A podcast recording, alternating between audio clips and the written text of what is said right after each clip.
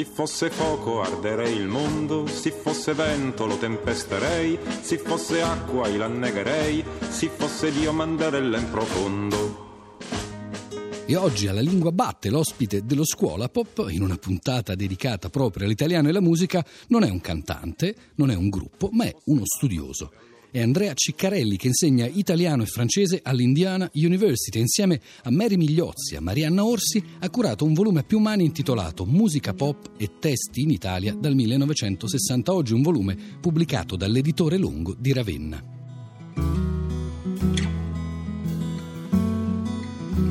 Ciccarelli, negli studi accademici americani, statunitensi, la musica pop ha un posto importante ormai già da diversi anni, da decenni, già dal 1988 per dire si pubblica un uh, Journal of Popular Music Studies, ma quanta attenzione viene riservata anche alla canzone italiana? Bisogna ovviamente innanzitutto distinguere fra gli studi sulla musica, la musicologia che hanno a che fare con la canzone, con la musica pop e la canzone italiana contemporanea che vengono fatti nei dipartimenti di musica e musicologia, quelli ovviamente sono sempre di livello eccellente, ma sono un po' più rari perché nei dipartimenti di musicologia di solito la cultura italiana e la canzone italiana viene studiata più da un punto di vista storico, quindi ci si sofferma soprattutto eh, sul periodo del, dell'Ottocento, dell'opera, ma anche ovviamente eh, per quanto riguarda eh, la parte più tradizionale, quindi il Rinascimento, Barocco, eccetera. Nei dipartimenti di lingua e cultura italiana, invece che siano dipartimenti appunto a sé stanti o che facciano parte dei dipartimenti di lingue romanze, come spesso avviene, da almeno una ventina d'anni c'è un'attenzione abbastanza precisa e abbastanza, eh, direi, continua, assidua alla musica italiana, con, chiamiamola moderna e contemporanea, ormai per la mia età dico contemporaneo, ma forse per un ragazzo di vent'anni parlare degli anni 60-70 bisogna dire più moderno che contemporaneo. C'è un legame tra questo interesse per la canzone italiana nei dipartimenti di italianistica o di lingue romanze e l'uso che si fa ormai da tempo della canzone nella didattica dell'italiano come lingua Certamente. seconda? Certamente, certamente c'è un legame molto forte, ovviamente ci sono degli studiosi che si occupano specificatamente dell'aspetto pedagogico, cioè insegnare per esempio lingua attraverso la canzone, come attraverso tanti altri medium artistici, che siano il cinema, che siano il teatro, la letteratura stessa ovviamente,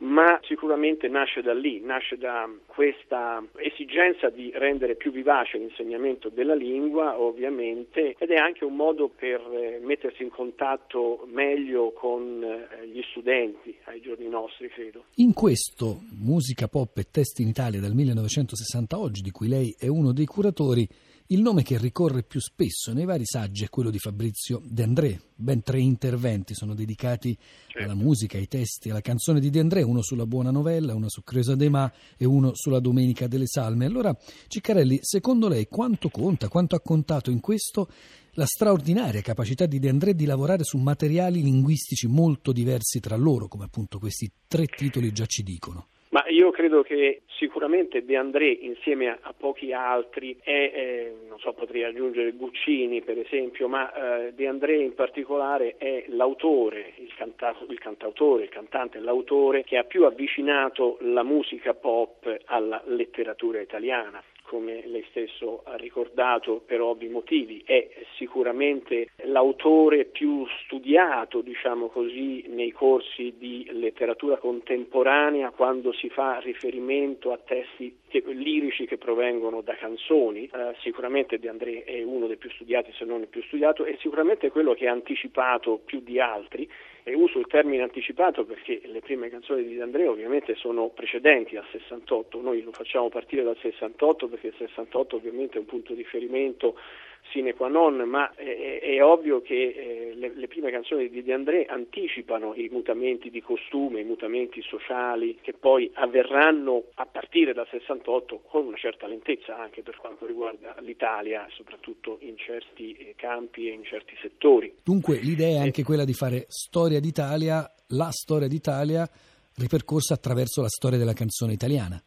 Senz'altro, per quanto riguarda gli ultimi decenni, senz'altro questa è sicuramente un'idea dietro il libro, è un po' rifarsi se vogliamo, eh, sembra che più si va avanti più si torna indietro, ma insomma un po' come rifarsi la storia della letteratura di De Santis, era la storia d'Italia fino a quel momento, ecco, un po' la cultura italiana contemporanea, secondo noi, perlomeno e secondo molti altri studiosi, diventa difficile parlare della cultura italiana contemporanea e dei mutamenti e capire i mutamenti, le trasformazioni della società italiana dagli anni 60 in poi senza fare riferimento alla musica pop. La vita adesso del vecchio albergo della terra ognuno in una stanza, in una storia di mattini più leggeri e cieli smarginati di speranza e di silenzi da ascoltare e ti sorprenderai cantare ma non sai perché la vita adesso nei pomeriggi appena freschi e ti viene sonno e le campane girano le nuvole e piove sui capelli e sopra i tavolini dei caffè all'aperto domandi incerto chi sei tu. Sei tu, sei tu, sei tu. Sei tu che spingi avanti. Ciccarelli, parlavamo prima di De André, lei diceva il più letterario forse dei cantautori italiani. Colpisce di più, è meno ovvio, Ciccarelli, che ben due saggi siano dedicati invece a Claudio Baglioni, uno proprio sì. sui sottotesti letterari del suo La vita adesso. Baglioni addirittura viene definito The Apollo of musica leggera. Eh, beh, innanzitutto, per esempio, una delle, delle studiose che ha, ha, scritto su Baglioni, Katie Elias, è, è, proprio una musicologa che insegna all'Università DePaul University a Chicago, è proprio una musicologa e questo ci ha fatto molto piacere perché credo che abbia dimostrato nel suo saggio come anche un cantante, un cantautore che spesso è stato, soprattutto nei primissimi anni, diciamo perlomeno per usare un termine così un po' eufemistico, buttato giù perché non impegnato politicamente, come altri ovviamente, ha dimostrato invece eh, una sua capacità e una sua capacità evolutiva da un punto di vista musicale e anche testuale eh, notevole. Ciccarelli, quali sono i sottotesti letterari della vita adesso? Letterari della vita adesso, eh, eh secondo i saggi eh, pubblicati da noi, per esempio, sono anche, sembra che sto dicendo nomi grandi, grossi, ma insomma per esempio anche Leopardi, e cioè ci sono dei riferimenti della tradizione letteraria molto precisi e molto forti anche in cantanti, in cantautori come Baglioni che possono sembrare appunto esclusivamente popolari o popolareggianti e questo può sembrare strano. Quello che vorrei sottolineare è che quando si va all'estero, quando per esempio si esce fuori dall'Italia, da dove diciamo, spesso eh, più si è vicino a dove accadono le cose, spesso e meno si vedono eh, con una certa prospettiva più oggettiva, e più si rimane sorpresi da quello che eh, in realtà poi diventa popolare, che diventa più importante. Ecco, un cantatore come Baglioni, gli studiosi americani lo considerano da un punto di vista musicologia più importante per la sua evoluzione di altri cantautori che sono molto più famosi da un punto di vista critico, diciamo così, perché più impegnati politicamente, perché hanno avuto una storia diversa sin dall'inizio. Ciccarelli, l'ultima domanda a proposito dell'ultimo saggio di questo libro che lei ha contribuito a curare, che affronta la vessatissima questione del rapporto fra poesia e canzone, fra poesia e canzone d'autore, certo. che però viene affidato, in questo caso il tema così discusso e dibattuto, alle parole degli stessi cantautori. E non sono sempre parole morbide, in questo caso penso ad esempio al De Gregori, no? i poeti che brutte certo. creature ogni volta che parlano è una truffa. Qual è certo. la risposta all'annosissima domanda che viene fuori da questo saggio e che viene fuori più in generale dal vostro libro? Dunque, Allora, innanzitutto mi fa piacere che lo chieda eh, perché personalmente il mio interesse è nato in corso sulla poesia contemporanea in cui ho, ho, fatto degli esperimenti, ho fatto leggere dei testi di canzoni come se fossero poesie di vari autori, da Dalla Conte, insomma di Andrea ovviamente, Cini e, e, e sono venuti fuori appunto tante di quelle fonti letterarie che poi eh, ecco, eh, ci hanno convinto che eh, i cantautori eh, o gli autori dei testi di canzone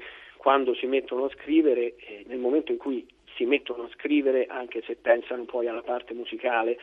ovviamente fanno i conti con una tradizione letteraria, con una tradizione letteraria. Quindi il rapporto secondo me è fortissimo, e cioè dobbiamo considerare, e spero che questo libro lo abbia fatto, le canzoni come un testo di parole e musica ovviamente, quindi come un codice diverso da quello letterario. Allo stesso tempo però non bisogna dimenticarsi che la parte scritta fortemente eh, imbevuta di tradizione letteraria non necessariamente italiana ovviamente, dipende dal background culturale dei, eh, dei cantanti, dei cantautori. Qui dove il mare luccica e tira forte il vento su una vecchia terrazza davanti al golfo di Sorrento. Un uomo abbraccia una ragazza dopo che aveva pianto. Poi si schierisse la voce e ricomincia il canto. e scioglie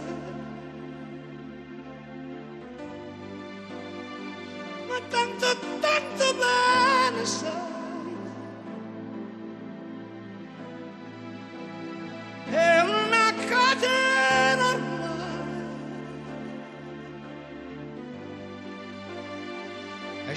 sangue dentro da una